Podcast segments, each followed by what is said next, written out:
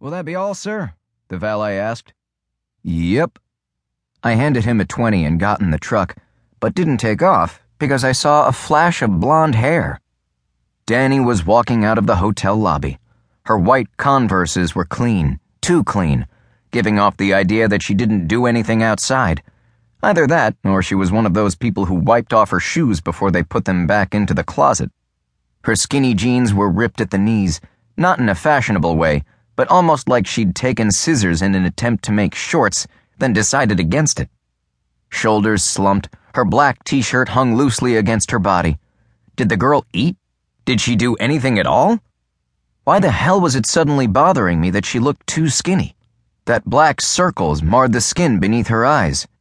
Yeah, I really needed to sleep more, because the last time I'd obsessed about a girl this much was in the fourth grade when I'd pulled Mary Bailey's pigtails and asked if she wanted my Cool Ranch Doritos.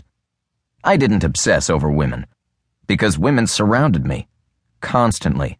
If I wanted one, all I needed to do was speak up and take my pick. It wasn't arrogance speaking, just a simple fact of life which is why I stayed blessedly single and kept any relationship I had on a 24 hour basis. Fun was shared, and then the shared fun ended. Both sides satisfied. Story over. I frowned and looked at my watch. It was nearing six at night. Technically, she wasn't supposed to start until tomorrow, but my schedule had just freed up. I quickly sent off a text. Link. How good are you with packing?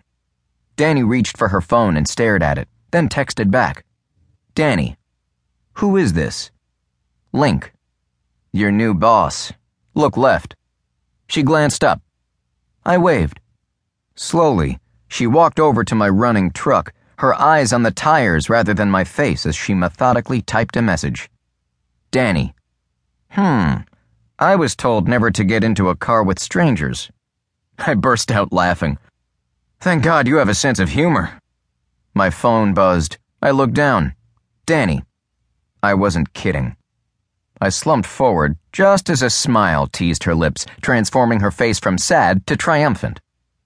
All right, I laughed softly. Get in. Promise I won't bite, nor will I tell. My text alert went off as she climbed into the passenger seat. Dani. Tell? I tossed the phone into the cup holder and waited for her to buckle her seatbelt before I answered. That you have a really pretty smile. Her high cheekbones flushed with color as she quickly averted her gaze. What? I pulled out of the hotel and into downtown traffic. No text? When we were at the stoplight, my phone buzzed. Dani. Don't text and drive, asshole. Stop reading. The light's green. Naturally, the light had turned green. I cursed and dropped the phone, then stole a glance at her.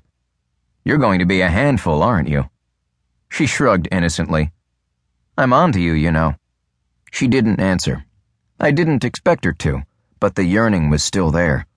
Maybe because she was a challenge, and God knew I hadn't had one of those in forever. Huh.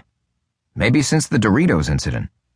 Just because you aren't talking doesn't mean your brain isn't firing on all cylinders. I'm sure you have some killer conversations with yourself, and lucky for you, I'm an expert at body language. So, although you may be quiet, I know your secrets. She froze. I made you smile, I announced with a cocky grin, which means today, I win. The drive to the small apartment I was renting downtown was silent and awkward. I'd expected awkward. What I hadn't expected was the girl to literally pretend like I was the most boring person on the planet. Do you like music? I blurted, turning up the volume. She shook her head no. I tapped my fingers against the steering wheel as nervous energy swirled around me. Silence wasn't something I was used to. Who didn't like music? I must have said that aloud because she shrugged. Something about my driving was making her anxious. Either that, or my one sided conversation skills needed work. Every time I looked at her, she had her hands clenched in her lap, draining all the blood from her fingers. If she kept clenching, she was going to lose a thumb, and that thumb would be on my conscience.